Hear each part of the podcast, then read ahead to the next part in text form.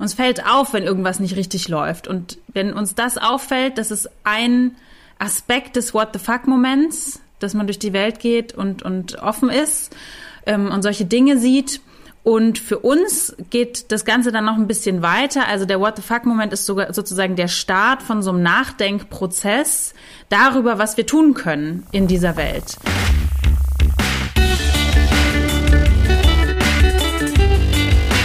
Die Heldenstunde, euer Podcast für ein gesundes und bewusstes Leben. Herzlich willkommen zur Heldenstunde. Es begrüßt dich dein Gastgeber Alexander Metzler. Schön, dass du wieder dabei bist. Heute bei mir nicht nur eine Heldin, nicht nur ein Held, sondern gleich ein Heldenpaar. Ist, glaube ich, meine ich sogar auch eine Premiere in meinem Podcast. Ich habe heute für euch Jule Bosch, sie ist Zukunftsforscherin, Speakerin, Autorin. Ich habe ihren Mann Lukas Bosch, er ist Unternehmensberater, Coach für Innovation und Transformation, Speaker und Autor. Und gemeinsam haben sie das Buch geschrieben, Ökonomie. So retten führende Unternehmensaktivistinnen unsere Zukunft. Herzlich willkommen in der Heldenstunde, Jule und Lukas. Hallo Alex. Wir freuen uns, hier zu sein.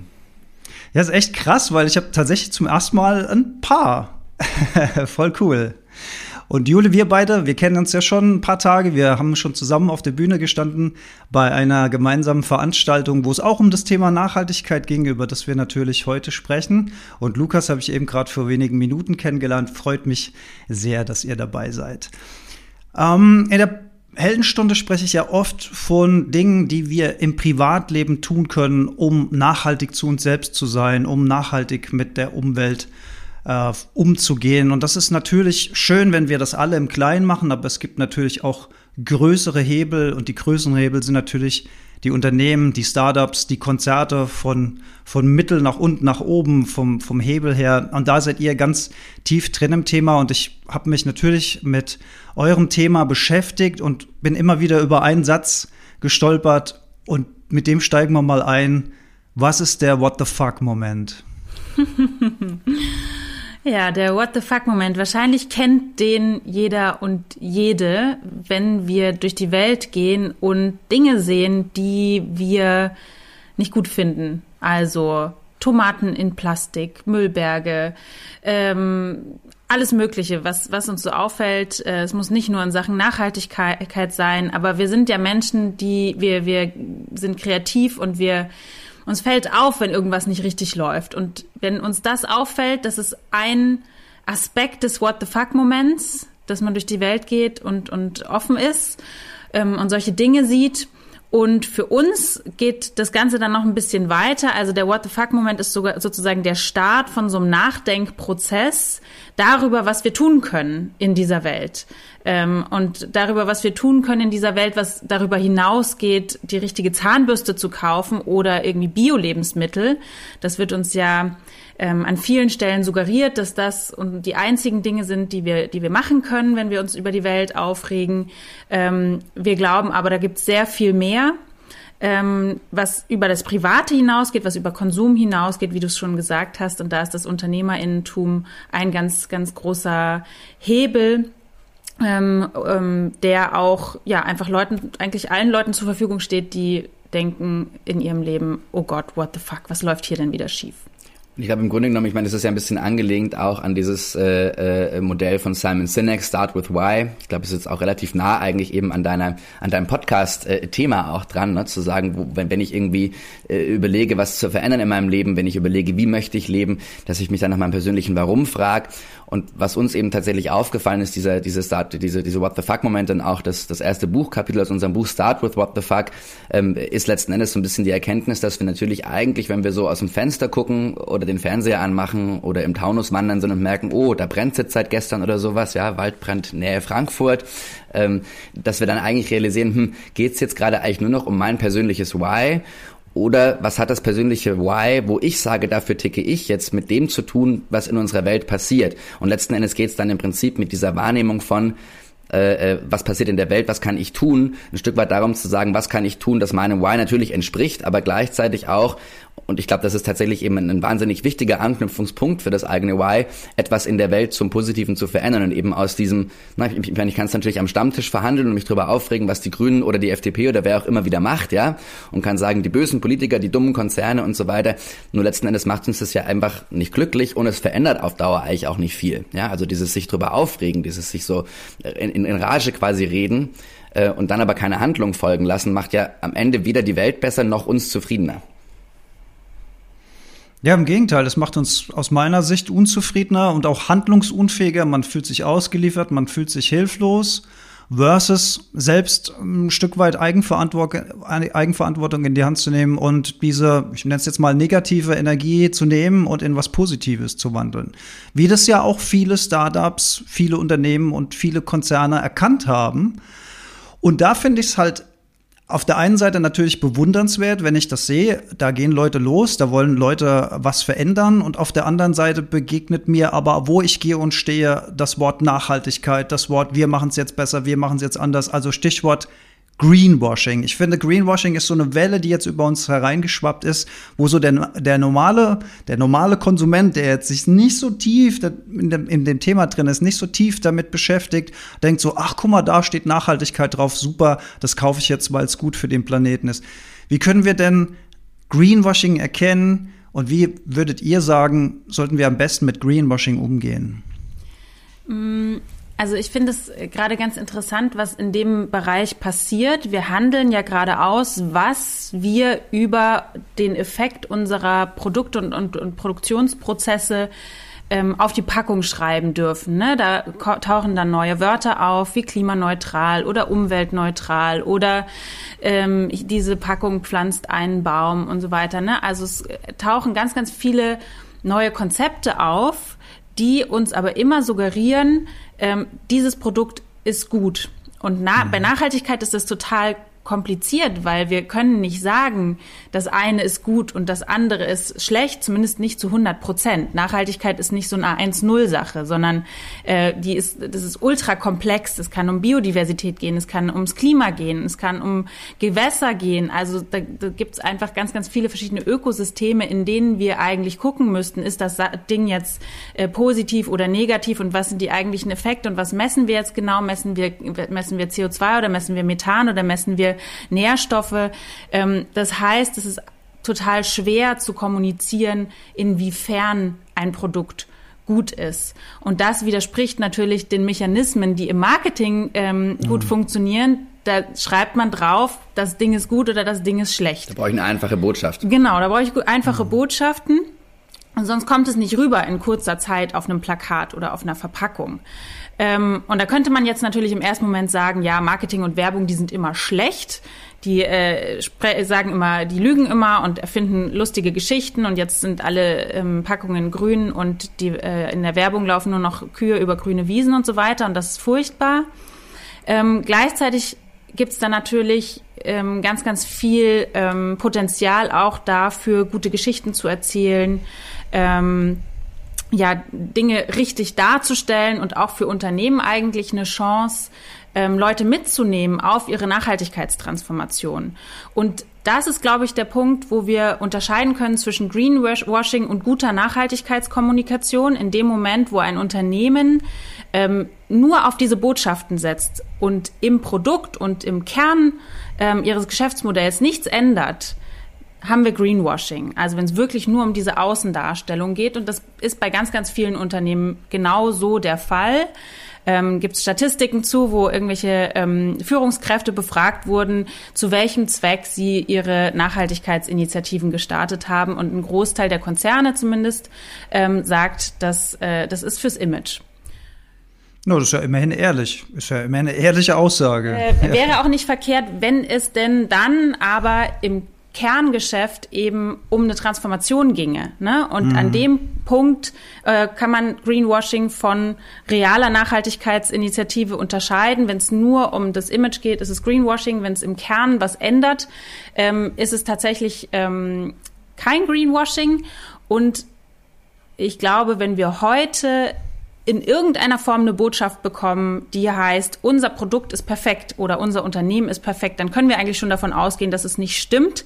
Wer heute ehrlich kommuniziert, der muss eigentlich den Weg kommunizieren. Wir haben uns auf den Weg gemacht, es ist noch nicht alles perfekt, wir wollen aber da und dahin. Liebe Kunden, wir nehmen dich dahin mit und ihr uns natürlich auch, ne? Wir helfen uns da gegenseitig und es ist eine Reise, eine gemeinsame Reise und ich glaube, dann können wir relativ ähm, gut sagen, wie ehrlich das jetzt wirklich gemeint ist.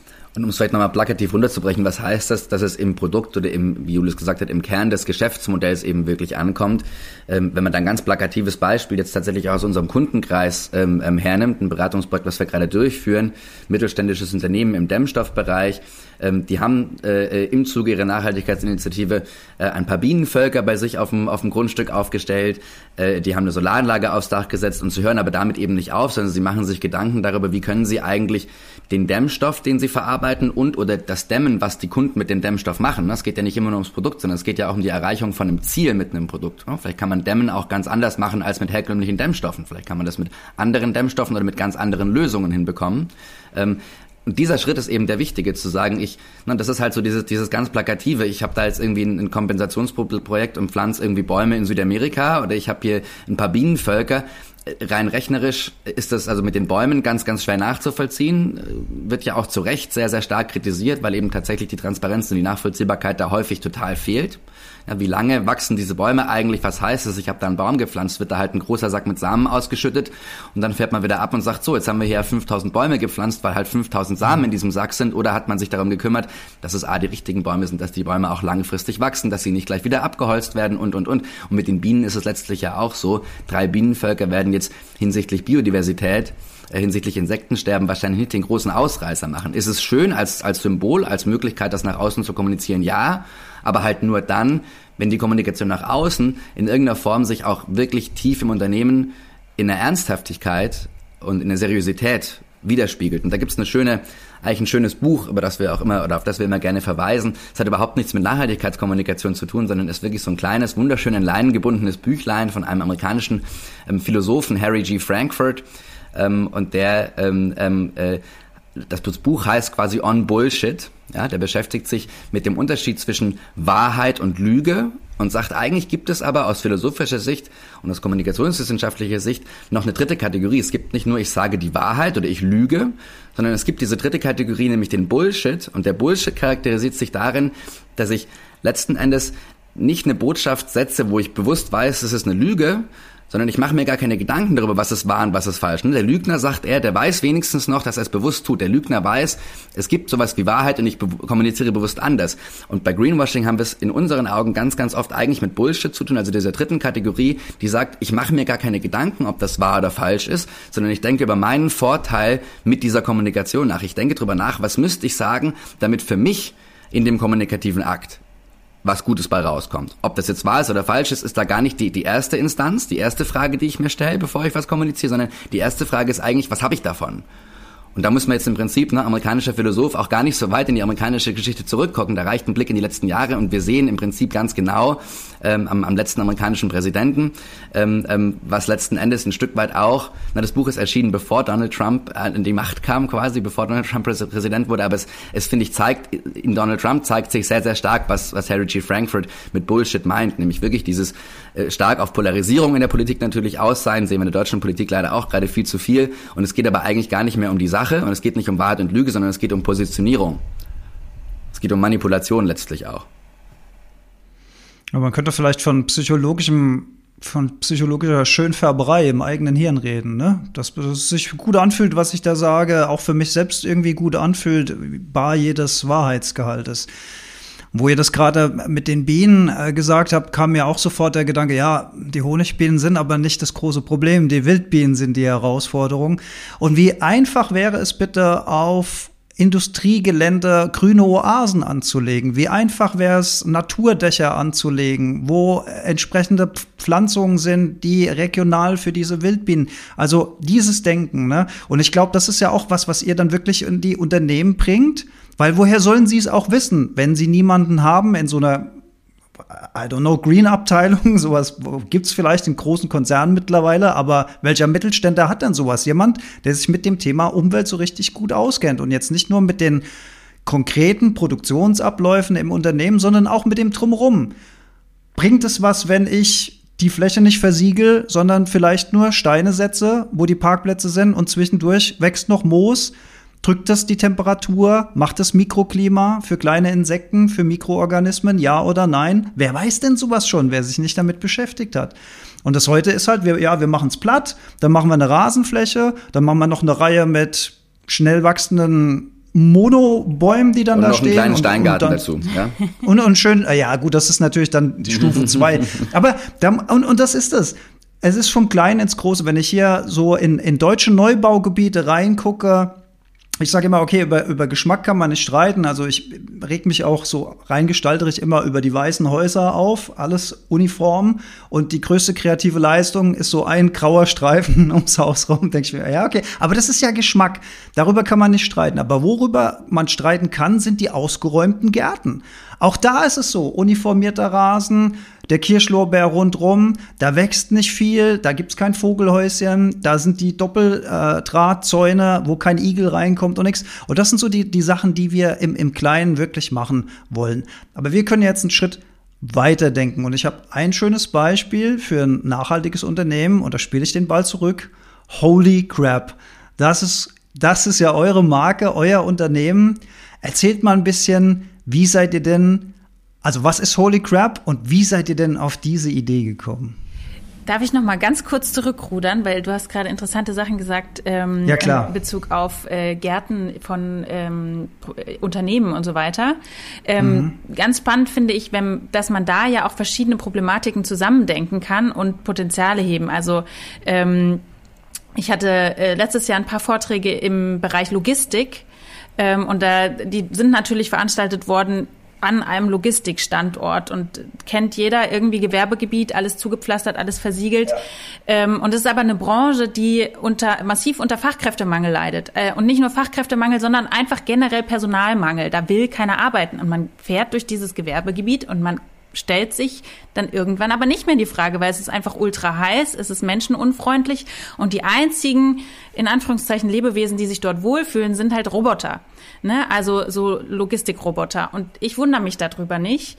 Ähm, aber ich glaube, wenn man in einer Branche steckt, dann sieht man irgendwann nicht mehr von außen drauf. Also man hat nicht diese Vogelperspektive, um vielleicht Welten zusammenzudenken. Und an der Stelle könnte man Nachhaltigkeit und äh, New Work letztendlich zusammendenken, ne? Weil wie müssten denn diese Orte sein, dass Menschen Bock haben, da zu arbeiten? Es könnte ein Paradies sein. Es gibt Beispiele für ähm, Produktionsstandorte, die begrünt sind, äh, die ähm, Flüsse irgendwie, kleine Flüsse und, und Gärten auf den Dächern haben und so weiter. Also es könnten wunderschöne Orte sein, aber Aber dadurch, dass wir standardisiert vorgehen und, und solche ja, Zentren einfach ausrollen ähm, und noch keine ähm, Systematiken entwickelt haben, wie wir das im Einklang mit dem Planeten machen, sind das halt menschenfeindliche Orte. So. Und ich glaube letztlich, wenn man das nochmal ein bisschen abstrakt strukturell vielleicht versucht einzuordnen, das Problem, das wir ganz, ganz stark in der Nachhaltigkeitstransformation haben, und du hast es quasi gerade auch schon so ein bisschen angeteasert, ist, dass wir Nachhaltigkeit immer als ein losgelöstes Thema von anderen Themen betrachten, ne? Also wenn ich jetzt in die, in die, in die Wirtschaftswelt schaue, wenn ich unsere Beratungskunden und so weiter anschaue, haben die natürlich ab irgendeinem Punkt die drängende Frage, ganz egal, ob sie jetzt börsennotiert sind, in Familieneigentum, äh, als Mittelständler sind, wie auch immer, die haben irgendwann unternehmerisch, wirtschaftlich gesprochen die Frage, kann ich mir das leisten und was für einen Effekt hat diese Investition? Ist es überhaupt eine Investition? Und dann ist natürlich Imagepflege ist auch eine Investition, aber die lässt sich nicht so schön hart messen, wie ich spare Material ein, weil ich es recycle oder weil ich weil ich es wieder in den in den, Kreis, in den Wirtschaftskreislauf zurückführe, weil ich es nochmal verwende und nicht als Abfall betrachte, ne? Da kann ich im Prinzip aber jetzt die Brücke bauen zwischen Nachhaltigkeit und und Wirtschaftlichkeit und ich kann das an mir angucken, was für Auswirkungen hat das im Controlling, wie guckt der Controller drauf, kann ich damit was einsparen? Ich kann gucken, die Personalabteilung, die Jule gerade angesprochen hat, hat das vielleicht positive Effekte, weil ich leichter Mitarbeitende finde, was in vielen Branchen mittlerweile weil er sehr, sehr schwierig ist. Und die lieber da bleiben? Und die lieber, ich habe eine höhere Retention Rate, die bleiben eher da, ich habe nicht so einen höheren Burn Cycle. Ich kann mir natürlich das unter Marketing-Gesichtspunkten angucken, Achtung, nicht Greenwashing, sondern ne, aufrichtige Kommunikation von dem, was wir tun, ja. Und ich kann das aber genauso gut, wie ich es versuchen kann, in, mit der Wirtschaftlichkeit, also Nachhaltigkeit und Wirtschaftlichkeit in Einklang zu bringen, kann ich das ja rübermappen von der Businesswelt auf, aufs Privatleben, auf unser jeder aller persönlicher Leben. Und da hast du auch gerade einen spannenden Gedanken angesprochen, nämlich äh, das Problem Hitze. Und versiegelte Flächen sind natürlich einfach ein riesiges Problem für Hitze. Und das ist dann so, dass Nachhaltigkeit wiederum nicht nur irgendwie dafür sorgt, dass hinsichtlich Biodiversität da ein Artensterben da ist und es ja schade ist, dass die Wildbiene ausstirbt, sondern der Punkt ist ja, es betrifft uns sehr direkt, sowohl in puncto Biodiversität, da wäre es jetzt halt mit dem Insektensterben dann auch irgendwann die Ernährungssicherheit, ja, unsere Nahrungsgrundlage ist dann vielleicht irgendwann einfach in Gefahr, aber man kann es auch ganz simpel runterbrechen, eben mit den Hitzesommern, die wir erleben. Und, und dann habe ich plötzlich einen Link zwischen Nachhaltigkeit und Gesundheit. Und das kann ich wieder auf einem politischen Level betrachten, ich kann das auf einem persönlichen Level betrachten, weil es ja überhaupt gar nicht von der Hand zu weisen ist, dass es wahrscheinlich für mich klimatisch in meinem Garten besser ist, wenn ich da eben viel Grün habe und einen Boden, der gut Wasser aufnehmen kann, da muss ich nicht so viel gießen und so weiter, versus ich habe da einen Steingarten, der sich halt aufheizt wie Hölle. Und das ist, das ist, glaube ich, so ein ganz, ganz wichtiger und völlig unterschätzter Hebel, egal in welcher Sphäre wir unterwegs sind, zu sagen, Nachhaltigkeit ist kein, kein Thema für sich, sondern es hat was mit uns zu tun, sowohl unternehmerisch, als auch im Privatleben. Und es integriert und zieht sich durch alle Bereiche letzten Endes, ne? Das ist sehr interessant, was ihr sagt, dass man das nicht als, als ein für sich stehendes Thema betrachtet. Das ist ja auch so die Denke, die ich in meinem Vortrag immer versuche, versucht nicht die Umwelt zu retten. Weil die Umwelt, das ist immer so was, was da draußen ist, hinter verschlossener Tür, da draußen, da, wenn ich aus dem Fenster rausgucke, da draußen ist irgendwo diese Umwelt. Aber die Umwelt ist natürlich auch hier drin, die Umwelt sind wir alle, die Umwelt ist alles. Deswegen sage ich auch immer Mitwelt, aber das verstehen dann die Leute wieder nicht, was ich mit Mitwelt, also sage ich wieder Umwelt, obwohl es eigentlich sprachlich, um, das ist ja so eine, so eine sprachliche Trennung auch. Und das ist auch, ja, das zu begreifen, dass da die Dinge einfach so ineinander verkettet sind, das ist wirklich auch so ein, ein ganz wichtiger Schritt. Und als ihr das gerade auch ähm, mit, mit, dem, äh, mit den Hallen gesagt habt, die so ausgerollt werden, ich hab, äh, wir, wir haben hier vor sieben Jahren, glaube ich, gebaut.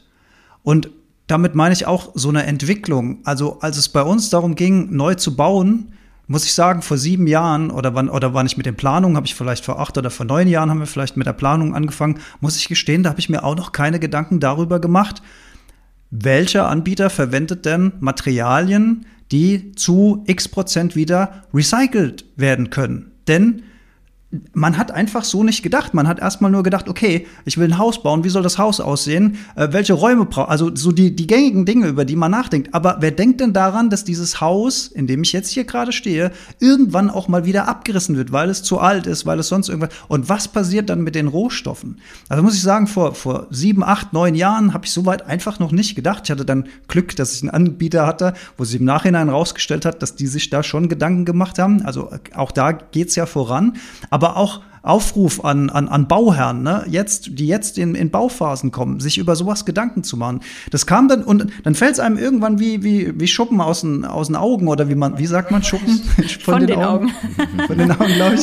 Und denkst du, ja klar, eigentlich hättest du da damals schon intensiv drüber nachdenken müssen, aber das Bewusstsein war dafür halt auch noch nicht da. Und das ist halt dann auch so ein spannender Entwicklungsprozess, den man bei sich selbst dann immer feststellt. Ja, und es ist einerseits eine räumliche Entfernung, die wir von diesen Nachhaltigkeitsthemen haben, andererseits auch eine zeitliche, also wir denken dann an Recycling und denken, okay, dieses Haus muss vielleicht in zwanzig Jahren, müssen die Materialien recycelt werden, aber auch da, sowohl räumlich ist das Thema äh, bis in unseren Bauch ähm, notwendig, sich damit zu beschäftigen, ne? Weil auch wir sind ja ein komplettes Ökosystem, äh, unser Mikrobiom, äh, also die, die Ansammlung von Bakterien in unserem Körper sind einfach so unglaublich wichtig ähm, für unsere Gesundheit, das heißt, was wir essen, und so weiter spielt da eine Rolle. Und wenn das gute Lebensmittel sind, dann geht es uns natürlich besser. Aber auch beim Bauen, da geht es nicht nur darum, wie können die Materialien am Ende wieder recycelt werden, sondern es geht auch darum, was dünstet denn diese Farbe an der Wand aus und das Holz und der Bodenbelag. Also inwiefern ähm, spielt das auch direkt zeitlich heute die, sofort eine Rolle für unsere Gesundheit. Und Lebensqualität. Und Lebensqualität. Und äh, dann aber natürlich auch langfristig gesehen, ne? Was hat das auf, auf unser Alter vielleicht für eine Auswirkung? Ne? Das, da äh, gibt es inzwischen ja ganz, ganz viele Ähm, Studien auch zu, wo das gemessen wurde, die Effekte gemessen wurde, aber es hat sich in der Realität des Bauens und des, äh, unserer Ernährung und so weiter noch nicht wirklich niedergeschlagen. Und es hat auch wieder eine gesellschaftliche Perspektive, weil ich kann mir letzten Endes wirklich äh, ausrechnen, wie viel höher ist die Krankenkassenbelastung, wenn wir aufgrund von bestimmten Baustoffen, Verhaltensweisen, was auch immer, wir wollen jetzt auch nicht nur auf Baustoffen, ja. aber das, das, das Beispiel des Hauses ist jetzt halt gerade da bei dir, ähm, aber natürlich hat das quantifizierbar und finanziell ausweisbare Auswirkungen auf unser gesamtgesellschaftliches Gesundheitssystem. Ja. Kosten, die immer im Nachhinein entstehen. Wieder zeitliche Distanz. Kosten, die wir nicht direkt greifen können. Und das ist ja so ein Riesenproblem, wenn wir über Dinge nachdenken, die sich in der Zukunft mal auswirken sollen. Weil der Mensch offenbar schlecht darin ist, mittel- und langfristig in die Zukunft zu denken. Und das sehen wir ja auch im Kleinen. Und da vielleicht, bevor wir dann auf HOLYCRAB äh, endlich zu sprechen kommen, weil wir gerade im Kleinen sind. Ihr, ihr beide seid ja verheiratet, ihr lebt ja auch in einem Haushalt. Und ihr müsst euch diese Fragen ja auch jeden Tag stellen, wie ich und meine Lebensgefährtin in unserem Haus auch, ne? Wie kaufen wir ein? Äh, ist da jetzt wieder Plastik? Geht das auch anders? Ähm, kann ich das zu Fuß machen? Kann ich das mit dem Rad fahren? Wo können wir eine Autofahrt, die auf dem Dorf leider immer noch manchmal notwendig ist, wie können wir das mit möglichst vielen Zielen verbinden, dass, dass die Karre möglichst viel steht und, und nicht gefahren wird?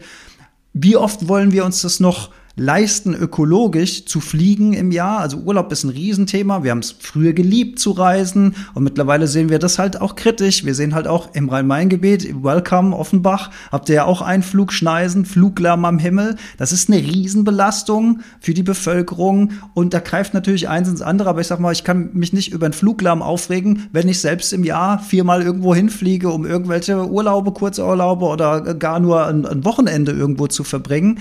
Also das sind ja alle Alles solche Sachen, die sich so aneinander reihen. Ähm, aber es ist wichtig, sich darüber bewusst zu werden, dass wir überhaupt eine Auswirkung auf das Ganze haben, auch als Einzelperson. Da wird mich, ihr seid jetzt beruflich so tief drin im Thema, wo würdet ihr denn sagen, ist euer größter Hebel in eurem Privatleben, wo, der sich positiv auf das Thema Nachhaltigkeit auswirkt? Da würde ich sagen, unser Berufsleben. Ähm aber das ist, äh, das passt natürlich, es passt zur Frage aber irgendwie auch nicht. Ich glaube aber, das ist die richtige Antwort. Natürlich können wir uns ähm, täglich stundenlang damit beschäftigen, welche Lebensmittel wir kaufen und welche Produkte wir kaufen und äh, wo wir mit dem Auto hinfahren oder nicht. Das sollten wir auch tun, aber wir sollten wirklich den Großteil der Zeit, die wir haben für solche Überlegungen, uns nicht verrückt machen mit diesen Sachen, ja. weil es lenkt einfach nur ab von den größeren Hebeln, die wir dann im Beruflichen haben. Das heißt, wir trennen überhaupt nicht so stark zwischen privat und beruflich. Das ist irgendwie eins und das, wo wir den, den größten Einfluss haben, ist eben dadurch, dass wir Unternehmen beraten, dass wir Botschaften in die Welt tragen und, und dass wir selber unser Startup bauen, ähm, auf eine Art und Weise, wie wir das für richtig halten und da auch ganz, ganz viel experimentieren und neu ausprobieren. Genau, ich glaube, wir, wir könnten jetzt natürlich erzählen, dass wir seit Jahren kein Auto haben ja. und dass wir seit Jahren nicht geflogen sind und dass wir äh, äh, immer schön Bio-Lebensmittel einkaufen, ist auch alles so.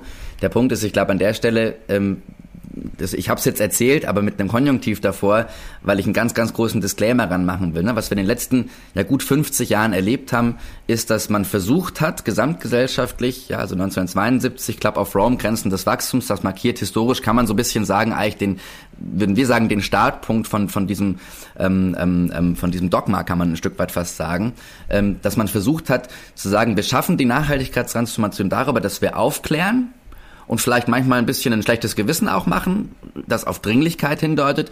Und wir, wir glauben daran, die Hypothese dahinter ist ja, wenn wir es den Leuten nur oft genug sagen, dann verstehen das irgendwann alle und dann verändern alle ihr Verhalten.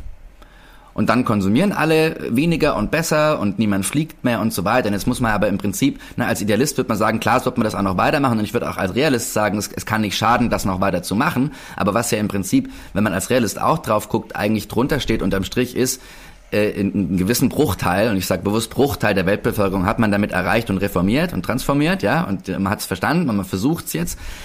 Und ganz, ganz viele aber halt nicht. Und letzten Endes sind es ja häufig so ein bisschen auch so, so, so Heilserzählungen, ja, so Predigten, wo man sagt, ich mache alles richtig und ihr macht alles falsch. Und wenn ihr ein bisschen mehr das so machen würdet wie ich, dann wäre alles gut. Und das ist immer eine Farce. Natürlich wäre dann A, nicht alles gut. Und natürlich ist es auch rein psychologisch betrachtet ein, ein ziemlich, ein ziemlich kurzgreifendes Kalkül zu sagen, ich werde damit, dass ich Leuten erzähle, wie man es machen soll, wirklich bei jemandem, der sich damit nicht gut fühlt, irgendwo landen. Und ich glaube, das ist der, der ganz, ganz wichtige Punkt. Also ich glaube, letzten Endes müssen wir halt an den Punkt kommen, individuell dass wir, dass wir äh, drüber reflektieren, was tut uns im Leben wirklich gut. Und wenn uns jetzt einmal im Jahr eine Flugreise wirklich, wirklich gut tut, dann würde ich halt versuchen, die nicht nur für zwei Tage nach New York zum Shoppen zu machen, ja, sondern dann würde ich halt versuchen, die für zwei Monate zu machen. Dann würde ich halt zwei Jahresurlaube zusammenpacken oder mein Sabbatical nehmen, einfach um zu sagen, wenn ich das denn schon mache, dann will ich ja auch allein für mich, ganz egoistisch gesprochen, das Maximale an Lebensqualität und an Vergnügen daraus ziehen, ja. Und da möchte ich im Prinzip ja auch nicht, dass ich äh, an den zwei Tagen, die ich mir vielleicht irgendwo auf Mallorca am Wochenende gönnen würde, sagen, eigentlich trübt diese Zeit die ganze Zeit dieses schlechte Gewissen, weil ich ja geflogen bin. Also das ist ja, das, das macht ja auch schon an sich wirklich individuell betrachtet einfach wenig Sinn. Der, der Outcome ist einfach letztlich nicht da. Und ich glaube, dann geht's individuell gesprochen darum zu sagen, mit den Handlungen, die ich tue, sollte ich doch dann wenigstens versuchen, dass es mir richtig, richtig gut geht. Ja? Und ich glaube, andersrum ist, ist die Frage dann auch, wenn wir doch jetzt anerkennen, dass, dass es ein menschliches Bedürfnis gibt, zu fliegen, äh, sich schöne Kleider zu kaufen, lecker essen zu gehen und so weiter, mit dem Auto durch die Gegend zu fahren, Freunde, Verwandte zu besuchen und so weiter, ja.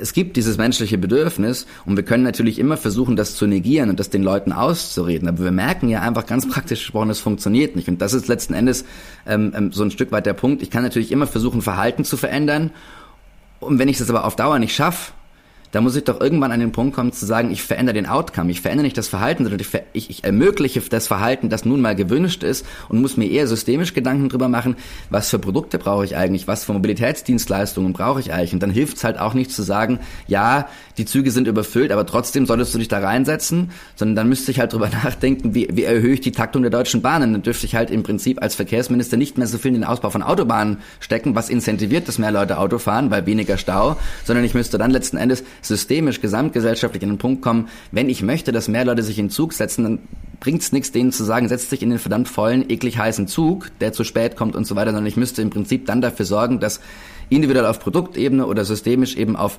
wenn es um Mobilität zum Beispiel jetzt geht, systemische Ebene, äh, es wirklich so zu machen, dass es attraktiv ist. Ja, Zugfahren muss geiler werden und ähm wir können schon noch mal eintauchen in dieses ganze private Thema, weil ähm, unser Sohn beschäftigt sich jetzt inzwischen auch sehr, sehr stark mit Nachhaltigkeit und mit Müll und so weiter. Ähm, und ein interessanter Effekt, ähm, der teilweise passiert, ist, dass schon in so einem kleinen Kind, der wird jetzt sieben, Schuldgefühle ausgelöst werden. Darüber, dass wir darüber sprechen, weniger Auto zu fahren und weniger ähm, Sachen zu kaufen und so weiter. Ne? Es gibt so Kindersendungen, da wird den Kindern tatsächlich ins Gesicht gesagt, ihr müsst jetzt weniger einkaufen und sagt doch mal Mama und Papa, dass sie euch nicht mit dem Auto zur Schule fahren sollen. Das heißt, die Verantwortung wird schon auf Kindern abgeladen. Und das ist das, was aber seit Jahrzehnten passiert und was dabei entsteht, ist so ein kollektives Schuldgefühl, was uns, glaube ich, alle mega bremst. Und lähmt. Und lähmt, genau, weil wir, wir denken nur noch drüber nach, wie wir weniger leben können, weniger sein können und gar nicht darüber nach, was wir für kreative Wesen sind, die irgendwie ähm, Sachen in die Welt setzen können, die, die Systeme verändern können. Und das spiegelt auch ähm, das Bild, was wir eigentlich von Natur haben. Ne? Wir, wir haben irgendwie in unseren Schulbüchern den Eisbär gehabt, der auf der Scholle schwimmt. Das heißt, Natur ist sowas, was in uns eigentlich so ein schlechtes Gewissen auslöst, so ein, so ein Mitleid. Dabei ist die Natur so unglaublich kreativ und bombastisch und, und eine Quelle von Kreativität, die wir uns eigentlich angucken könnten und nutzen könnten und nachmachen könnten. Ne? Da sind so viele Designprinzipien, die wir nutzen können. Also diese, ich glaube, wir müssen dieses Narrativ umdrehen von Nachhaltigkeit, weg von Schuld und von schlechtem Gewissen hin zu Kreativität, Lust ähm, und, und Selbstwirksamkeit. Ich kann was bewegen. Ja, ich, total schön, was ihr sagt. Ich fühle das auch total. Und, und gleichzeitig, Lukas, als du mit der Bahn angefangen hast, habe ich direkt wieder so gedacht, so, okay, ja, aber jetzt, jetzt haben wir da einen Verkehrsminister, der es irgendwie nicht so zu seiner absoluten Priorität scheinbar erklärt hat, das zu tun. Und das frustet natürlich auf der anderen Seite auch wieder so, ne? Man hat so das Gefühl, okay, hier kommt jetzt so ein bisschen Rückenwind, hier passiert jetzt so ein bisschen was und dann, und, und die Bahn ist natürlich ein großer Hebel, keine Frage. Und dann fragt man sich natürlich, okay, warum? Warum? What the fuck? Macht die yeah. Politik total, da total. Immer noch nichts oder nicht genug, in, zumindest aus meiner Perspektive. Ja. Es geht letzten Endes, und ich glaube, das ist ein Zielkonflikt, der halt auch in vielen PolitikerInnenköpfen noch nicht aufgelöst ist. Es geht ja nicht, also das ist das, was wir erleben, ne? Polarisierung, Spaltung und so weiter. Das deutet ja einfach darauf hin, dass da ein Widerspruch wahrgenommen wird, ja? Also entweder ich mach's denen recht, die Auto fahren wollen, oder ich mach's denen recht, die die Nachhaltigkeitstransformation haben wollen. Das aber in der Breite der Bevölkerung wahrscheinlich, also nur, nur weil es als, als Widerspruch suggeriert wird, überhaupt eine Front aufgeht. Also ich, ich will nicht sagen, dass Autofahren irgendwie gut fürs Klima wäre, das ist es sicher nicht, aber der Punkt ist ja, so wie Jule auch gerade sagt, in dem Moment, wo ich es aufs Individuum ablade, verpasse ich ja eigentlich eine Chance für eine systemische Transformation, und dann, wenn ich dieses, dieses Abladen von Schuld auch noch polarisiere, teilweise bewusst, muss man unterstellen, polarisiere, ja. ähm, dann verpasse ich wirklich, also nehme ich mir als Politikerin eigentlich sogar selbst die Chance, eine Transformation anzustoßen. Also ich, ich gebe quasi die Handlungsmächtigkeit, die ich in dem Moment habe, gebe ich auf, weil es leichter ist, vermeintlich zu, zu polarisieren und zu sagen, dann mache ich halt Klientelpolitik und dann mache ich es jetzt halt den Autofahrern recht, dann müssen die anderen jetzt mal ein bisschen schlucken. Oder ich mache es halt dann den, ich, ich, ich spreche jetzt dann aus, aus, aus einer Klischee-grünen Perspektive, ich mache es jetzt halt dann den Nachhaltigkeitsfanatikern recht und dann müssen halt die Autofahrer ein bisschen schlucken. Aber letzten Endes, also ich meine, das, das lernt man im Kindergarten, dass man so nirgendwo hinkommt, ja? Also dass man, dass man letzten Endes gucken müsste, wie kriegen wir es denn eigentlich gesamthaft hin? Und das ist so ein bisschen in vielen Fällen ein vermeintlicher Widerspruch. Und das ist, glaube ich, was, was in der Welt generell ein großes Problem ist. Das ist letzten Endes, wenn man jetzt so mit Clayton M. Christensen, so ein ganz großer Theoretiker, der sich mit Innovation, mit Transformation, mit Disruption auch, ne, Digitalisierung, Disruption, da kennt man den Begriff so ein bisschen her, äh, beschäftigt hat, der sagt, Innovation entsteht eigentlich immer da, also bahnbrechende Innovation entsteht immer da, wo es jemand schafft, einen vermeintlichen Widerspruch aufzulösen und in eine Synergie zu bringen, weil da geht was voran. Und du hast Frustration gesagt, und ich glaube, da sind wir dann bei unserem äh, unternehmerischen Baby. Ähm, weil natürlich, wenn wenn man sich das alles gibt, jeden Tag in den Nachrichten und so weiter, ne, ist man natürlich frustriert. Aber Frage ist dann, was macht man draus aus dem What-the-fuck-Moment? Ähm, und UnternehmerInnentum ist da eine Möglichkeit, um Dinge zu bewegen, die man so als Einzelkonsumentin nicht bewegen kann. Und deswegen haben wir unter anderem HOLYCRAB gegründet. Und äh, das ist ein Startup, was sich mit invasiven Tier- und Pflanzenarten beschäftigt, also solchen Tieren und Pflanzen, die von einem Ökosystem in ein anderes in irgendeiner Form verbracht wurden, von meistens Menschenhand. Von Menschen. Immer genau. Von Menschenhand, qua Definition. Gut, danke. ähm, und dann in diesem Ökosystem Schäden anrichten, dadurch, dass sie sich ungehindert verbreiten können, weil sie im neuen Ökosystem eben keine Fressfeinde haben. Ähm, und wir haben darüber einen Zeitungsartikel gelesen, über den roten amerikanischen Sumpfkrebs im Berliner Tiergarten. Lukas, ich glaube, du erzählst es viel besser. Kannst du hier weitermachen? Wir können ja dieses von einem Ökosystem in ein anderes Ökosystem verbracht und so weiter. Ne? Das ist die trockene wissenschaftliche Definition. Und sie geht uns mittlerweile natürlich, wir sind ja beide von Haus aus weder Biologen äh, noch irgendwie äh, in, in, der, in der Gastronomie oder in der Lebensmittelbranche, da kommen wir jetzt gleich drauf zu sprechen, beheimatet, sondern äh, letzten Endes geht es uns so leicht über die Lippen zu sagen, ah, von einem Ökosystem in ein anderes verbracht, weil wir uns schon lange damit beschäftigen. Jetzt machen wir es an einem Beispiel fest. Ne? Also dieser rote amerikanische Sumpfkrebs im Tiergarten, über den wir den Zeitungsartikel gelesen haben, ist ein amerikanischer Flusskrebs, der heißt roter amerikanischer Sumpfkrebs, und der lebt jetzt irgendwie, tauchte plötzlich im Tiergarten in Berlin auf, da wo er halt eigentlich nicht heimisch ist. Und es ist jetzt im ersten Moment auch noch kein Problem. Ne? Wir laufen durch den Park und wir sehen da Douglasien. Douglasien sind quasi eine gebietsfremde Art. Die kommen ja eigentlich auch woanders her. Die werden hier angepflanzt, weil es auch durch klimatische Veränderungen bei bestimmten Baumarten jetzt eben gut ist, die hier anzupflanzen und so weiter, weil sie eben mit den klimatischen Umständen besser klarkommen. Das heißt, es ist nicht per se ein Problem, dass ein Tier der Pflanzenart nicht von hier ist, ja. Es wird dann zum Problem, wenn diese Tierart oder diese Pflanzenart, in dem Fall eben dieser, dieses, dieses, dieses, dieser Flusskrebs im neuen Ökosystem irgendwie keine richtige Nische findet, beziehungsweise keine Fressfeinde hat, um es ganz plump auszubrechen, ja.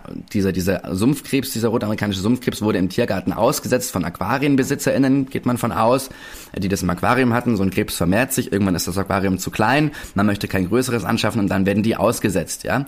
Wäre an sich kein Problem, Könnte, könnte kein Problem sein, ist in dem Fall ein großes Problem, weil es eben tatsächlich in diesen Gewässern, wo sie jetzt drin sind, keine Tierarten gibt, die sie irgendwie fressen würden. Ja, also diese Nahrungskette funktioniert an der Stelle nicht.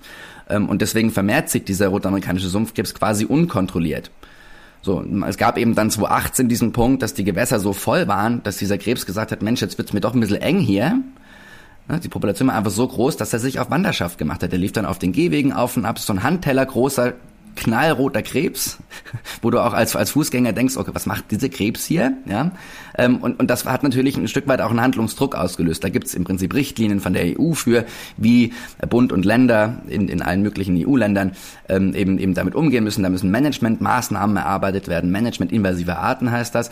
Aber lange Rede kurzer Sinn, man muss mit diesem Problem irgendwie begegnen. Und bei so einem Flusskrebs hat eben dann der Berliner Senat gesagt, Mensch, wir engagieren da einen Fischer. Und der soll die da rausholen. weil ein Tier, das nicht mehr im Ökosystem ist, ne, so kann man rausholen, hat auch beproben lassen, äh, äh, äh, quasi nahrungssicherheitstechnisch, äh, ist nicht schwermetallbelastet und so weiter, ist also für den menschlichen Verzehr geeignet. Und das haben wir in diesem Zeitungsartikel gelesen und haben gedacht, Mensch, das ist ja verrückt, wir wollen diesen Krebs mal probieren. Und haben versucht, den zu bekommen und haben festgestellt, Mensch, das ist gar nicht so einfach, zu dem, den zu bekommen. Der liegt noch nirgendwo im Supermarkt, der ist noch nirgendwo auf einer Restaurantkarte zu dem Zeitpunkt, wo wir den Artikel gelesen hatten, haben den aber doch im Prinzip vom, vom, vom Fischer bzw. dem Vermarktungspartner des Fischers damals organisiert bekommen, dem einem, einem ehemaligen Schulfreund von mir gegeben, der Koch in der gehobenen Gastronomie äh, war und ist. Und den drum gebeten, den Philipp, kannst du damit mal experimentieren, was kann man denn daraus machen? Und was eben so verrückt war, ist, dass der sagte, naja, aber das ist doch genau der gleiche Krebs, den wir in der gehobenen Gastronomie als Flusskrebs auf den Teller legen, wenn wir ein, ein Krustentiergericht machen wollen. Es ist genau die gleiche Art, wenn man es dann genau nachrecherchiert. Also wir haben tatsächlich in den Berliner Stadtgewässern jetzt die meistgezüchtete Flusskrebsart, wildlebend. Es ist ein Problem im Naturschutz und es gab aber diese Brücke Richtung Gastronomie und Einzelhandel, die, die gab es einfach nicht. Also man hat es als Problem im Naturschutz betrachtet und gesagt, das müssen wir abwischen, theoretisch könnte man es essen, aber so richtig äh, in, in den Handel und auf die Teller hat es zu dem Zeitpunkt niemand gebracht. Und das war das, was uns, ne, Stichwort What the fuck Moment, und dann eben nicht nur, oh, what the fuck ein Problem, sondern oh, what the fuck ein Potenzial. Das ist ja der Weg, den es dann im Idealfall geht, vom Problem zum Potenzial. Und daraus haben wir letzten Endes ein Business gebaut. Wir haben mit einem Foodtruck angefangen, weil wir gesagt haben, wir wollen eigentlich möglichst direkt an Kunden dran sein. Wir haben eben auch mit einem Koch gegründet. Da macht man dann eben einen, einen Foodtruck. Das ist dann eine naheliegende Idee, was Gastronomisches zu machen, weil es operativ eben gut abbildbar ist durch einen Koch und ein Küchenteam. Und wir wollten aber tatsächlich auch die Plage zurück auf die Straße bringen und so ein Stück weit mit diesem vermeintlichen Widerspruch, dieser Flusskrebs hat keine Fressfeinde im Ökosystem. Na, das funktioniert ja nur so lange, wie wir uns als Menschen, da kommen wir zu einem Thema zurück, das du vorhin mit Umwelt und Mitwelt auch gut aufgebracht und auf den Punkt gebracht hast, das funktioniert nur so lange, wie wir sagen, der Mensch ist gar nicht Teil vom Ökosystem. Weil wenn wir uns eben angucken, wie unsere Ernährungsgewohnheiten sind, dann essen wir diesen Krebs nur halt nicht da, wo er weg muss, sondern da, wo er gezüchtet wird. Oder aus, aus einer Quelle, wo er eigentlich extra für unseren menschlichen Verzehr extra gezüchtet werden muss mit Antibiotikumbelastungen und allem, was da potenziell eben auch gesundheitlich, kommen wir wieder zu dem Thema zurück, ne? Nachhaltigkeit und Gesundheit, äh, Nachhaltigkeit und C O zwei Ausstoß, lange Transportwege, ähm, ähm, Nachhaltigkeit und Ethik, Tierwohl, ja, wenn diese Krebse dann teilweise lebend eben um einen halben Planeten transportiert werden. Das ist einfach, das ist nicht optimal, vor allem wenn man es vor Ort als Problem im Ökosystem hat. Wir haben diesen Foodtruck gegründet, dann kam die Pandemie, da haben wir den Foodtruck wieder eingestellt, hatten aber in dem Foodtruck tatsächlich auch nicht nur diese Flusskrebse im, im Programm, sondern haben auch wirklich alle möglichen invasiven Tier- und Pflanzenarten, die essbar sind und auftreibbar waren in Lebensmittelqualität, ähm, ähm, auf die Karte gebracht. Wir hatten da Nutria, wir hatten da Waschbären, wir hatten da Nilgänse, Kanadagänse, japanischen Staudenknöterich und so weiter und so fort. Ähm, und haben eben wirklich na, auch mehrgängige Events gemacht, mit jeder Gang eine andere Plage, Fünf-Gänge-Menü. Ja? Ähm, ähm, also das, das Thema bespielt und erkundet, erforscht letzten Endes auch ein Stück weit mit einem kulturwissenschaftlichen Blick drauf, nämlich was machen Menschen eigentlich, wenn man ihnen sagt, A, du kannst hier eine Plage als Delikatesse haben und B, das, was du jetzt, wenn du über den Konsum tierischer Produkte nachdenkst, ja oft eben eher behaftet von weniger ist besser, was bei herkömmlicher Produktion auch stimmt, ja, bei herkömmlicher Erzeugung. Klingt zu technisch, aber letzten Endes im Lebensmittelbereich spricht man da von Erzeugung. Stimmt es ja auch, ne? Also es ist ein wahnsinniger C O zwei Fußabdruck. Es ist äh, tierwohltechnisch echt bedenklich und so weiter und so fort. Ähm, aber in dem Moment, wo du das machst, ist ein Konsum tierischer Produkte eigentlich kulinarischer Naturschutz, weil du im Prinzip nur deiner Rolle im Ökosystem nachkommst, kommst, die wir halt gesamtgesellschaftlich irgendwie über die letzten Jahrzehnte Industrialisierung der Lebensmittelbranche und aller anderen Branchen irgendwie vergessen haben, dass wir eigentlich als Menschen auch eine Rolle in diesem Ökosystem haben. So, und da haben wir im Prinzip wirklich angefangen zu arbeiten, zu experimentieren. Ich, ich spule jetzt ein bisschen vor in der Geschichte. Die Pandemie kam, wir haben den Foodtruck eingestellt. Äh, mittlerweile haben wir äh, Produkte im, im Lebensmitteleinzelhandel, äh, unter anderem eine Krabbenessenz aus chinesischer Wollhandkrabbe. vierundzwanzig Stunden eingekocht. Der Name sagt es schon, die kommt eigentlich aus China hierher zu uns, wurde von uns aus China hierher die, gebracht. Die ist auch, glaube ich, in, in Berlin unterwegs, ne? In Berlin gibt es sie in der Spree, also die mag eher fließende ja. Gewässer. Sie ist letzten Endes in allen größeren deutschen Flüssen, stellenweise zumindest, teilweise auch wirklich sehr durchgehend anzutreffen. Wird von Fischereibetrieben dann eben teilweise in, in Naturschutzmaßnahmen, teilweise aber auch wirklich fischereilich eben entnommen, ja.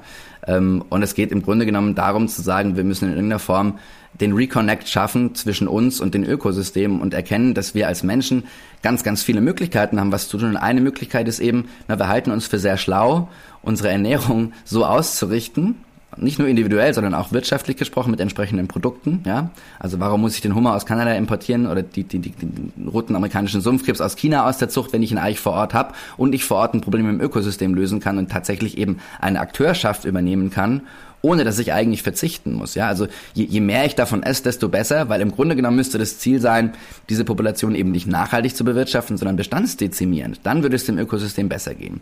Und das ist jetzt das, woran wir auch gerade sind. Wir hatten im Vorgespräch ja auch gesagt, dass wir gerade einen Umzug nach Rügen planen. Dieses Prinzip werden wir jetzt in den nächsten Monaten und Jahren eben ausweiten, auch auf Fischprodukte. Da gibt es nämlich auch Überpopulationen. Es gibt das Thema Überfischung, ist auch richtig, aber es gibt zum gleichen Ausmaß auch Überpopulationen von Fischarten, die genau durch diese Überfischung entstehen. Daraus werden aktuell keine Lebensmittel gemacht, obwohl es eigentlich da genau andersrum wäre als bei sonstigen Fisch- oder, oder, oder Fleischprodukten und so weiter, generell Produkten. Je mehr ich davon esse, desto besser wäre es eigentlich bis zu einem gewissen Punkt fürs Ökosystem, weil sie ohnehin äh, entnommen werden müssen aus Gründen des Naturschutzes. Wenn ihr das so erzählt, klingt es so wahnsinnig logisch.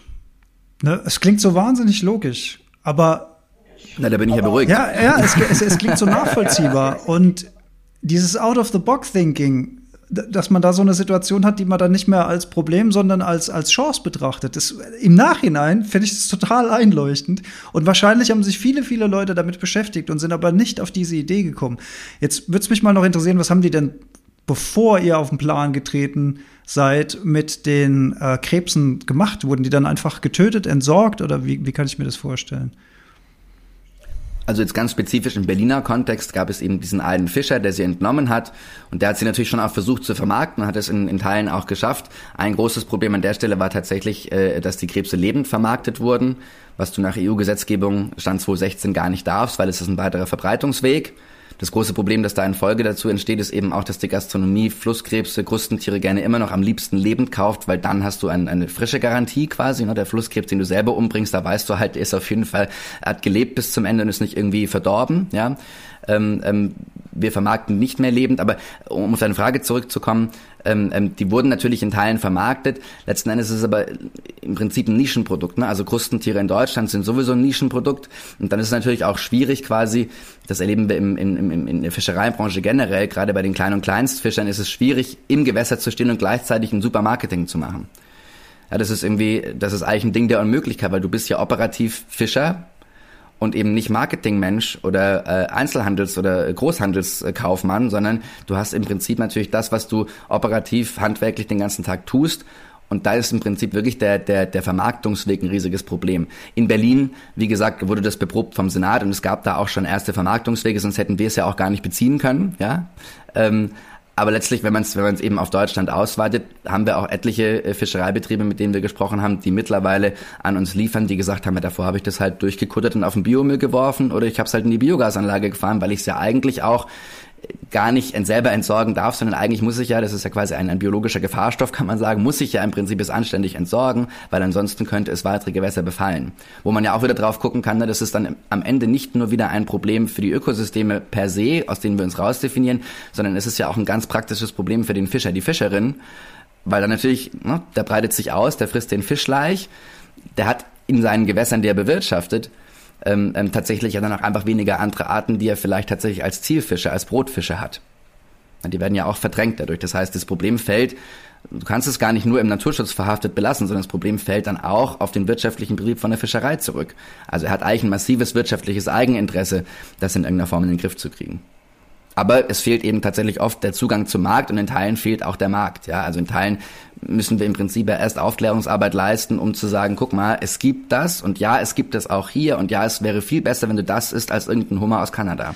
Ich habe schon, als ich das Produkt bei dir, Jule, an dem Abend kennengelernt habe, intensiv drüber nachgedacht, wie ich denn als Veganer zu dem Thema stehe. Und ich habe tatsächlich noch keine abschließende Antwort für mich persönlich gefunden, weil im Grunde genommen ist das, was ihr macht, entkräftet in weiten Teilen meine Motivation, keine Tiere zu essen. Ich will kein Leid verursachen, kein zusätzlich. Diese Tiere werden aber sowieso getötet. So oder so müssen sie in irgendeiner Art und Weise aus diesem Verkehr rausgenommen werden. Also ich habe noch keine, ich fühle, dass das eine gute Idee ist. Ich habe für mich persönlich noch keine abschließende Antwort gefunden, ob ich sowas mal essen würde oder nicht. Also neugierig wäre ich auf jeden Fall. Bin mal gespannt, wo mich die Frage hinführt. Aber wo er auch gerade gesagt hat, oder du, Lukas, gesagt hast, Der Fischer ist ja kein Marketer. Schließt ihr auch so eine Lücke, dass ihr zum Beispiel sagt, also ich, ich konstruiere jetzt mal, ich bin ein junger Unternehmer, ich will ein Startup gründen, ich habe vielleicht so einen What-the-fuck-Moment, ich habe eine gute Idee und brauche aber Kontakte, brauche irgendwie Hilfe, brauche Unterstützung. Wärt ihr da zum Beispiel auch so ein Glied in der Kette, wo ihr sagt, ihr könnt Kontakte vermitteln oder wo könnte ich mich als junger Startupler, junge Startuplerin hinwenden? Ich habe hier eine Idee, aber mir fehlen die richtigen Kontakte zu der und der Branche. Kennt ihr jemand? Habt ihr jemand? Wir tun das natürlich im Rahmen unserer Möglichkeiten. Unser Tag hat auch nur vierundzwanzig Stunden. Manchmal gefühlt sind es auch eher sechsundzwanzig oder nur zweiundzwanzig, wenn man das Gefühl hat, oh Gott, die Zeit rennt total oder was habe ich jetzt wieder in diesen Tag reingesqueezed.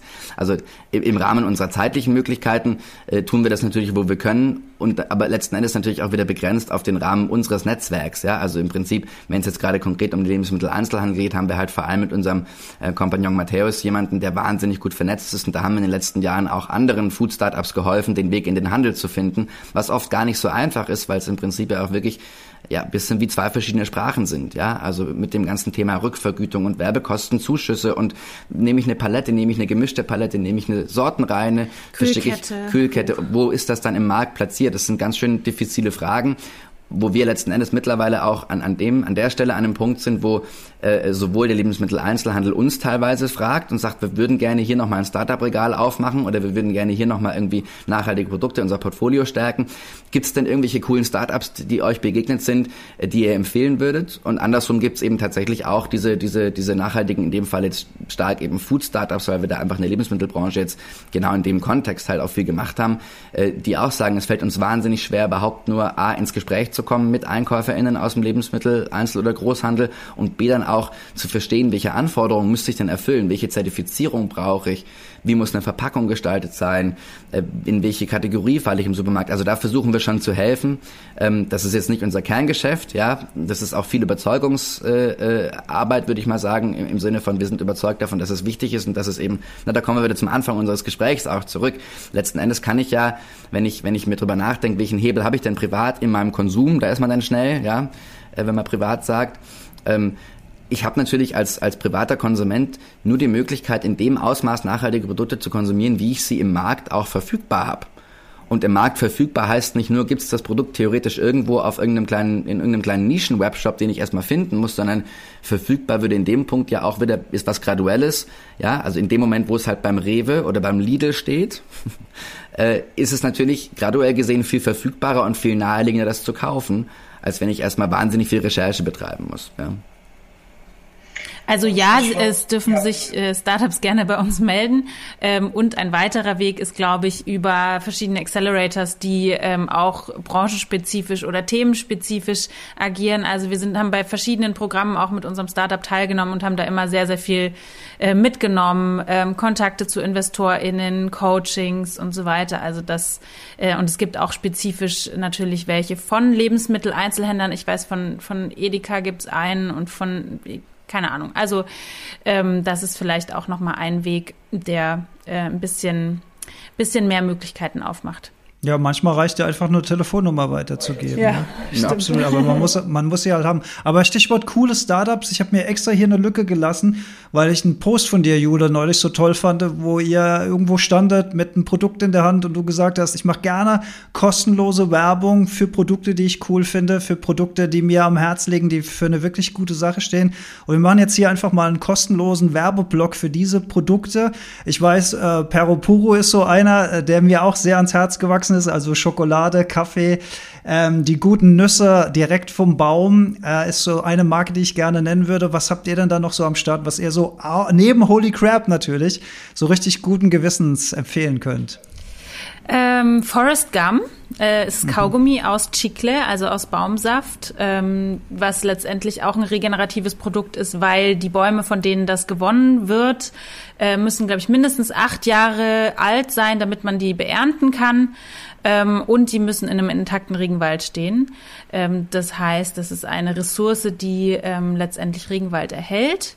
Und dieser Kaugummi ist einfach mega gut. Also ich weiß, es gibt furchtbare Öko-Kaugummis, die aus schmerzlicher Erfahrung. Äh, aus schmerzlicher ja. Erfahrung, weil ich, die würde ich nie wieder kaufen. Ich nenne keine Namen, aber dieses Kaugummi ähm, ist wirklich geil. Willst du weitermachen? Ja, wir können ja mit Völkel auch weitermachen. Ja. Das ist ja das, was Alex äh, angesprochen hatte.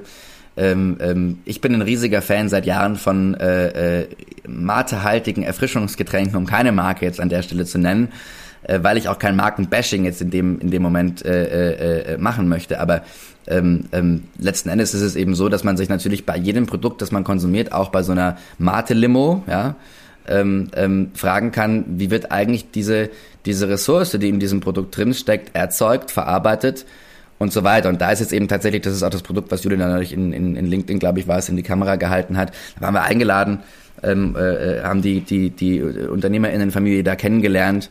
Man kann sogar sagen, Unternehmerfamilie, sind quasi ein Vater und ganz viele Söhne. Und die stemmen dieses Unternehmen quasi in, ich weiß gar nicht, mehrfacher Familientradition, dritter, vierter, glaube ich, jetzt so an, so an dem Punkt sind wir. Und die haben im Prinzip jetzt eine Mate-Limo an den Markt gebracht, die eben tatsächlich aus regenerativ erzeugtem Mate-Tee äh, gewonnen wird. Und Und wollen wir nicht so allzu tief abtauchen in regenerative Landwirtschaft, aber ich glaube, das ist halt gerade, wenn es um Ernährung geht, eigentlich, es gibt noch kein offizielles Siegel dafür, das wirklich so Bestand hat, aber das ist letzten Endes, wenn man sich damit beschäftigen möchte, a, wahnsinnig spannend zu sehen, wie regenerative Landwirtschaft funktioniert. Es ist im Prinzip, im Grundsatz immer gesprochen, eine Landwirtschaft, die a, besser mit mit mit äh, planetaren Veränderungen klarkommt und im Kern immer versucht, durch die Bewirtschaftung von Boden oder generell von Ökosystemen, das Ökosystem besser zu machen. Also im Prinzip das, was wir mit den Krebsen machen, übersetzt das auf den Acker oder in die Forstwirtschaft, wo es eben nicht darum geht zu sagen, ich maximiere auf einen kurzfristigen Ertrag und wenn der nicht mehr eintritt, dann kippe ich noch mehr Dünger drauf, bis halt gar nichts mehr geht und dann äh, reibe ich, reibe ich mir irgendwie die Augen und sage, wie ist das denn jetzt passiert? Sondern ich versuche tatsächlich eben mit einer langfristigen Perspektive gerade eben auch auf den sandigen Böden Brandenburgs, um zum Beispiel Benedikt Bösel hier nochmal zu nennen, von, von Gut und Bösel,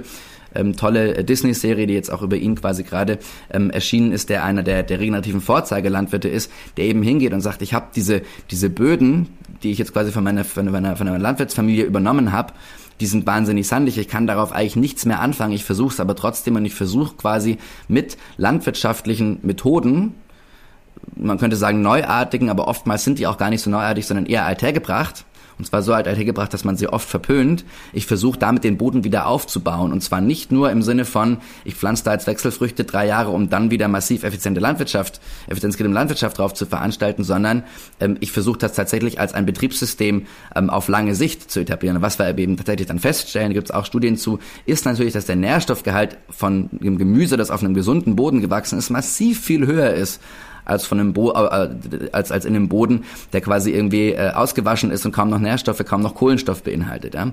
Und das ist letzten Endes auch wieder der, das Mapping auf Gesundheit. Ne? Ich finde, Brot ist immer das beste Beispiel. Ich kann mir natürlich ein Billigbrot kaufen und merke aber halt selbst, da esse ich dann sechs Scheiben von und bin eigentlich nicht satt. Oder ich habe halt irgendwie ein geiles Sauerteigbrot aus einem anständigen Mehl mit nicht so wahnsinnig vielen oder gar keinen Backtriebmitteln, weil ich es bei Sauerteig ja auch nicht brauche drin. Und da esse ich ein, zwei Scheiben bin und bin satt davon und bin satt davon. Ja, also das ist mit Gemüse und mit mit Fleisch und mit allem ja im Prinzip das, ähm, ähm, wo ich sage, wenn es gut ist für den Planeten und dadurch der, der Boden nährstoffreicher wird, dann ist es letzten Endes meistens auch irgendwie gesünder für uns, weil diese Nährstoffe irgendwie ins Gemüse reinkommen müssen. Ja. Das wäre jetzt nochmal sowas angeknüpft, ne? Völkel, die, ähm, das ist das Mate-Getränk, wo die eben wirklich die ersten jetzt am Markt, die ersten großen am Markt sind, die das eben tatsächlich machen. Ähm, und ich glaube generell, jetzt breiter gesprochen, das, das Forest Gum Beispiel geht ja auch in die Richtung, äh, äh, guckt drauf, wie die, wie die Lebensmittel erzeugt werden, ähm, ähm, die du konsumierst. Ähm, ähm, weil das meistens nicht nur besser für den Planeten ist, wenn es regenerativ ist, sondern auch besser für dich. Genau. Und jetzt oh, könnte man. Hätte, ja, sorry. Ich hätte, ich hätte manchmal gern so eine Visualisierung im Bild von der Begeisterungsrate von mir selbst. Und als eben die regenerative Landwirtschaft so, bam, weil die ist für mich halt auch. Das ist so ein mächtiger Schlüssel. Es ist so ein, und es ist so gut auf allen Ebenen. Und es stärkt sogar den Ertrag des Landwirts, der Landwirtin. Und man weiß das mittlerweile alles. Und wenn ich Ja, ich will da auch niemand zu nahe treten, aber wenn ich, wir sind ja hier in Rheinhessen, wenn ich mir dann so die Bewirtschaftung angucke, die ich hier überall so sehe, denke ich so, so oh, hier ist noch so viel zu tun. Aber was mich mal interessiert, weiß nicht, ob ihr da jetzt so tief drin seid, aber wir haben ja hier viel Wein in Weingau und in Rheinhessen. Ähm, ist das auch übertragbar auf die Weinbewirtschaftung, habe ich mich gefragt. Ihr nickt ja, schon? Sehr gut. Ja, ja, ist es. Also es gibt auch verschiedene Weingüter, die Ähm, schon in die Richtung arbeiten. Ähm, ich weiß, Bürklin Wolf auf, aus Deidesheim macht es, aber es gibt sicher noch viele andere. Und ähm, das Interessante an der Sache ist ja, dass ähm, wir, je nachdem in welchem Ökosystem wir sind, andere ähm, Systematiken irgendwie entwickeln müssen. Deswegen ist das auch noch so, so, nah, so weit am Anfang. Ne? Natürlich gibt es irgendwelche VorreiterInnen in Südamerika und in Australien. Und Brandenburg. Ähm, und, und inzwischen auch in Brandenburg, genau. Und es gibt so Prinzipien, nach denen man das ähm, machen kann, aber trotzdem muss für jedes Ökosystem wieder geguckt werden, welche Arten brauche ich, welche Tiere müssen da irgendwie in den Kreislauf integriert werden und so weiter. Das heißt, es ist auch eine total kreative Aufgabe und ich glaube, das ist auch eine der größten Hürden, das großflächig umzusetzen, weil Landwirtschaft heute auch so ähm, ja, durchstandardisiert ist, dass du eben nicht von heute auf morgen einfach mal was anders machen kannst und neue Sachen ausprobieren und so weiter, ähm, weil du es dann nicht großflächig umgesetzt bekommst. Du müsstest eigentlich in jedem Ökosystem das eigene System neu entwickeln. Und, und letzten Endes kann man, finde ich, jetzt auch dem Landwirt, der Landwirtin nur eingeschränkt Vorwürfe machen, dass sie es in Anführungszeichen nicht raffen, weil letzten Endes guck mal an, wie deren Studium aussieht, guck mal an, wie deren Berufsleben aussieht. Da gibt's, glaube ich, jetzt nicht Kreativitätsseminare. Und vor einigen Jahren, als diese Landwirte, Landwirtinnen, die, die jetzt gerade auf den Feldern quasi rumfahren, ähm, das studiert haben, gab es wahrscheinlich auch und gibt es wahrscheinlich heute auch immer noch selten an irgendwelchen Universitäten Lehrstühle für regenerative Landwirtschaft. Das heißt, man muss sich ja auch wieder die Frage stellen, klar kann man die jetzt bashen, äh, man muss sich aber die Frage stellen, ja, woher sollen sie es dann auch wissen? Also es ist ja im Prinzip mit, mit allem, was, was neu oder was wiederbelebt wird, so in irgendeiner Form muss, braucht es Leute, die a, Die, die, die Grundfähigkeiten haben. Ein Teil davon bringt man, glaube ich, mit. Das ist ein bisschen auch Wesensart, aber der allergrößte Teil, den lerne ich halt im Leben oder ich lerne ihn nicht. Und da müssen wir jetzt, wir könnten jetzt nochmal eine Stunde über das Schulsystem reden. Mhm. Ja, das fängt nämlich gar nicht an der Uni an. Folge zusammen. Sondern ja. das, das fängt, wir sehen es ja jetzt bei unserem Sohn, der zum Glück auf einer, auf einer guten äh, freien Schule ist, aber was man teilweise mitkriegt von, von äh, staatlichen Schulen oder auch wenn ich an meine Schulzeit zurückdenke, ich habe oft eher das, also ich habe da viel gelernt, will gar nichts in den Schatten stellen, aber sowas die Grundhaltung, wie geht man eigentlich ins Leben und wie bewegt man was, wie, wie stellt man was auf die Beine, da muss ich sagen, habe ich oft eher Sachen verlernen oder neu lernen müssen, als dass ich auf dem Gelernten wirklich aufbauen konnte. Und das ist, muss muss man sagen, finde ich auch wieder so dieses Bashing aufs Individuum, warum raffen das die Landwirte nicht? Das ist ja auch so ein bisschen dieses heiße Kartoffelspiel, ja. Äh, irgendjemand anders müsste es doch irgendwie, ich weiß es doch besser, warum machen die das jetzt nicht? Na, das ist ja einfach, auf, auf welchen, um, um beim Thema zu bleiben, auf, auf welchen Nährboden kann das fallen? Und welche zeitlichen Kapazitäten hat jetzt ein Landwirt, eine Landwirtin heutzutage auch? Das ist letzten Endes auch nicht groß anders wie mit den Fischern, Fischerinnen. Wenn du halt den ganzen Tag auf dem Wasser bist, oder ne, dieses Sprichwort, wenn du den ganzen Tag Bäume fällst und sagst, ich habe keine Zeit, die Axt zu schärfen, weil es systemisch auch vielleicht wirklich wirtschaftlich gesprochen gar nicht anders möglich ist, auch weil wir in Deutschland viel zu wenig Geld für Lebensmittel ausgeben, als dass das wirtschaftlich möglich wäre, ähm, was willst du erwarten? Ja, also wie, wie soll, wie soll das jemand machen? Da kann man immer bashen und immer sagen, das Individuum im privaten Konsum, der Landwirt auf dem Feld, der Fischer auf dem Wasser und so weiter. Aber am Ende des Tages ist ja auch die Frage, wer soll das mit welcher Vorbildung und mit welchen zeitlichen Kapazitäten jetzt gerade eigentlich stemmen? Da hast du natürlich vollkommen recht und äh, LandwirtInnen bashen ist auch das Letzte, was ich machen will, weil ich sage auch immer, wir müssen dankbar sein für diese Leute, die morgens super früh aufstehen und rausfahren, um unsere Nahrungsmittel auf den Tisch zu bringen. Also dafür auch eine große, große Dankbarkeit und Anerkennung. Und da schließt sich aber vielleicht auch der Kreis zu eurer Grundidee, weil wenn ich natürlich begreife, dass ich durch eine regenerative landwirtschaftliche Anbauung meinen Ertrag steigern kann, dass sich die Qualität meines Bodens verbessert, dass sich die Qualität meiner Produkte verbessern, dass ich dafür vielleicht dann auch einen höheren Preis erzielen kann, mit vielleicht weniger Aufwand, weil sich die Pflanzen gegenseitig, also das ist jetzt so mein Utopia, was ich von der regenerativen Landwirtschaft habe, weil sich die äh, Pflanzen gegenseitig in Balance halten, dann bringt mir das ja auch persönlich was und dann mache ich das ja nicht, um die Umwelt da draußen zu schützen, sondern ich mache es letzten Endes auch ein Stück weit für meinen eigenen Geldbeutel und dann wird aber wahrscheinlich auch wieder ein Schuh draus. Und dann sind wir ganz weit weg vom Verzicht und dann können wir vielleicht auch die Landwirtschaft so ein bisschen als eine Metapher für alle anderen Lebens- und Wirtschaftsbereiche sehen. Ne? Das, das hilft uns irgendwie zu verstehen, was ist denn eigentlich diese regenerative Gesellschaft, von der wir träumen? Wie funktioniert das? Das ist irgendwie kollektivistisch, ähm, wir helfen uns gegenseitig, ähm, es ist entschleunigt und es führt letztendlich dazu, dass es allen Parteien in dieser Welt besser geht. Und ich glaube, ich kann es tatsächlich eben, weil wir vorhin über nachhaltig Leben und Konsumentscheidungen und so weiter gesprochen haben, letzten Endes bringt es ja nochmal das auf den Punkt, was ich vorhin vielleicht auch schon rübergebracht habe, aber falls nicht, bringt es das jetzt auf den Punkt.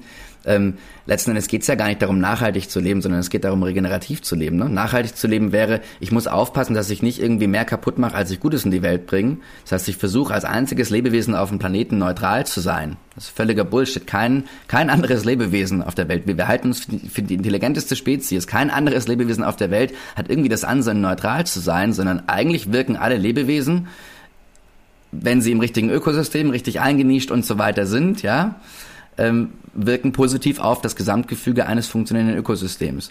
Und in dem Moment ist, sollte das Ziel mit der regenerativen Landwirtschaft gesprochen aufs Privatleben übersetzt heißen, ich versuche nicht nachhaltig zu leben, sondern ich versuche regenerativ zu leben. Ja? Also ich versuche so zu leben, dass ich tatsächlich für mich, aber auch für meine Umwelt slash Mitwelt, ja, um nochmal auf, dein, auf deine äh, Wortgebung vorhin zurück äh, zu, zu referenzieren, äh, besser geht dadurch. Und das ist kein, das sollte kein Zielkonflikt sein. Also in dem Moment, wo das sich für mich gefühlt ein Zielkonflikt auftut, würde ich immer noch mal versuchen, eine Schleife im Nachdenken ranzuhängen und zu gucken, gibt es einen Weg, wie ich es in eine Synergie bringen kann. Also wie ein Verhalten für meine Um- und Mitwelt mir mindestens genauso gut tut oder im gleichen Maße idealerweise genauso gut tut, wie es eben für, für Mit- und Umwelt ist. Und dann wird es effortless, dann wird es einfach, dann macht es Spaß, dann ist Nachhaltigkeit hedonistisch. Ich glaube, das waren zwei wunderbare Schlussworte. Da spricht viel Optimismus. Wir strahlen irgendwie, wir haben ein gutes Gefühl. Ich würde sagen, so gehen wir aus der Folge raus. Jule, Lukas, vielen lieben Dank für eure Zeit. Mir hat es sehr, sehr Spaß gemacht. Es war sehr, sehr interessant und ich lasse das auch nochmal nachwirken, wenn ich mal wieder in so einen Zielkonflikt komme und mache dann nochmal eine extra Schleife. Vielen Dank dafür. Danke. Habt noch einen schönen Tag. Ebenso. Danke dir, Alex, du auch. Mach's gut.